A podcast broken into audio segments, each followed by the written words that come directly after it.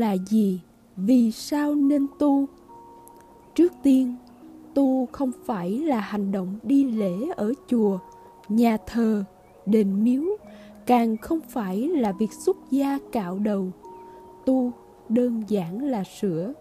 Sửa những cái sai, những điều không hay, những việc mang tính tiêu cực của bản thân để trở nên một người sống lương thiện, hòa đồng nhân ái cùng vạn loại vạn linh, dần bỏ hết phần con, chỉ còn phần người mà thôi. Đó là hướng về chân thiện mỹ. Vì mỗi sự tồn tại chi nơi thế gian này đều mang nơi mình một chữ khổ, chỉ là cái cách mà người vực tiếp nhận và thể hiện cái khổ của họ theo nhiều cách khác nhau. Vậy nên tu để hết khổ dứt phiền não, an vui tự tại là điều nên làm. Khi bản thân đã không phiền não, sẽ tự nhiên truyền tải được niềm an vui ấy đến cho người vật quanh mình như gia đình, bạn bè, để mọi người cũng cùng chung sống tốt đẹp giữa đời.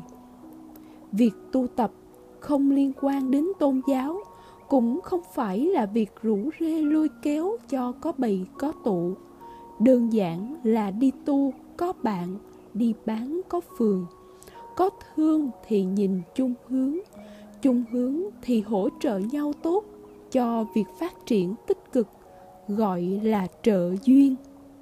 Có bài thơ của đức quan âm bồ tát dạy về việc tu học như sau ráng mà hiểu chữ tu cho kỹ. Tu phải rành chương lý tạo đoan. Nào cần lên núi vào non, tụng kinh gõ mỏ bon bon tối ngày.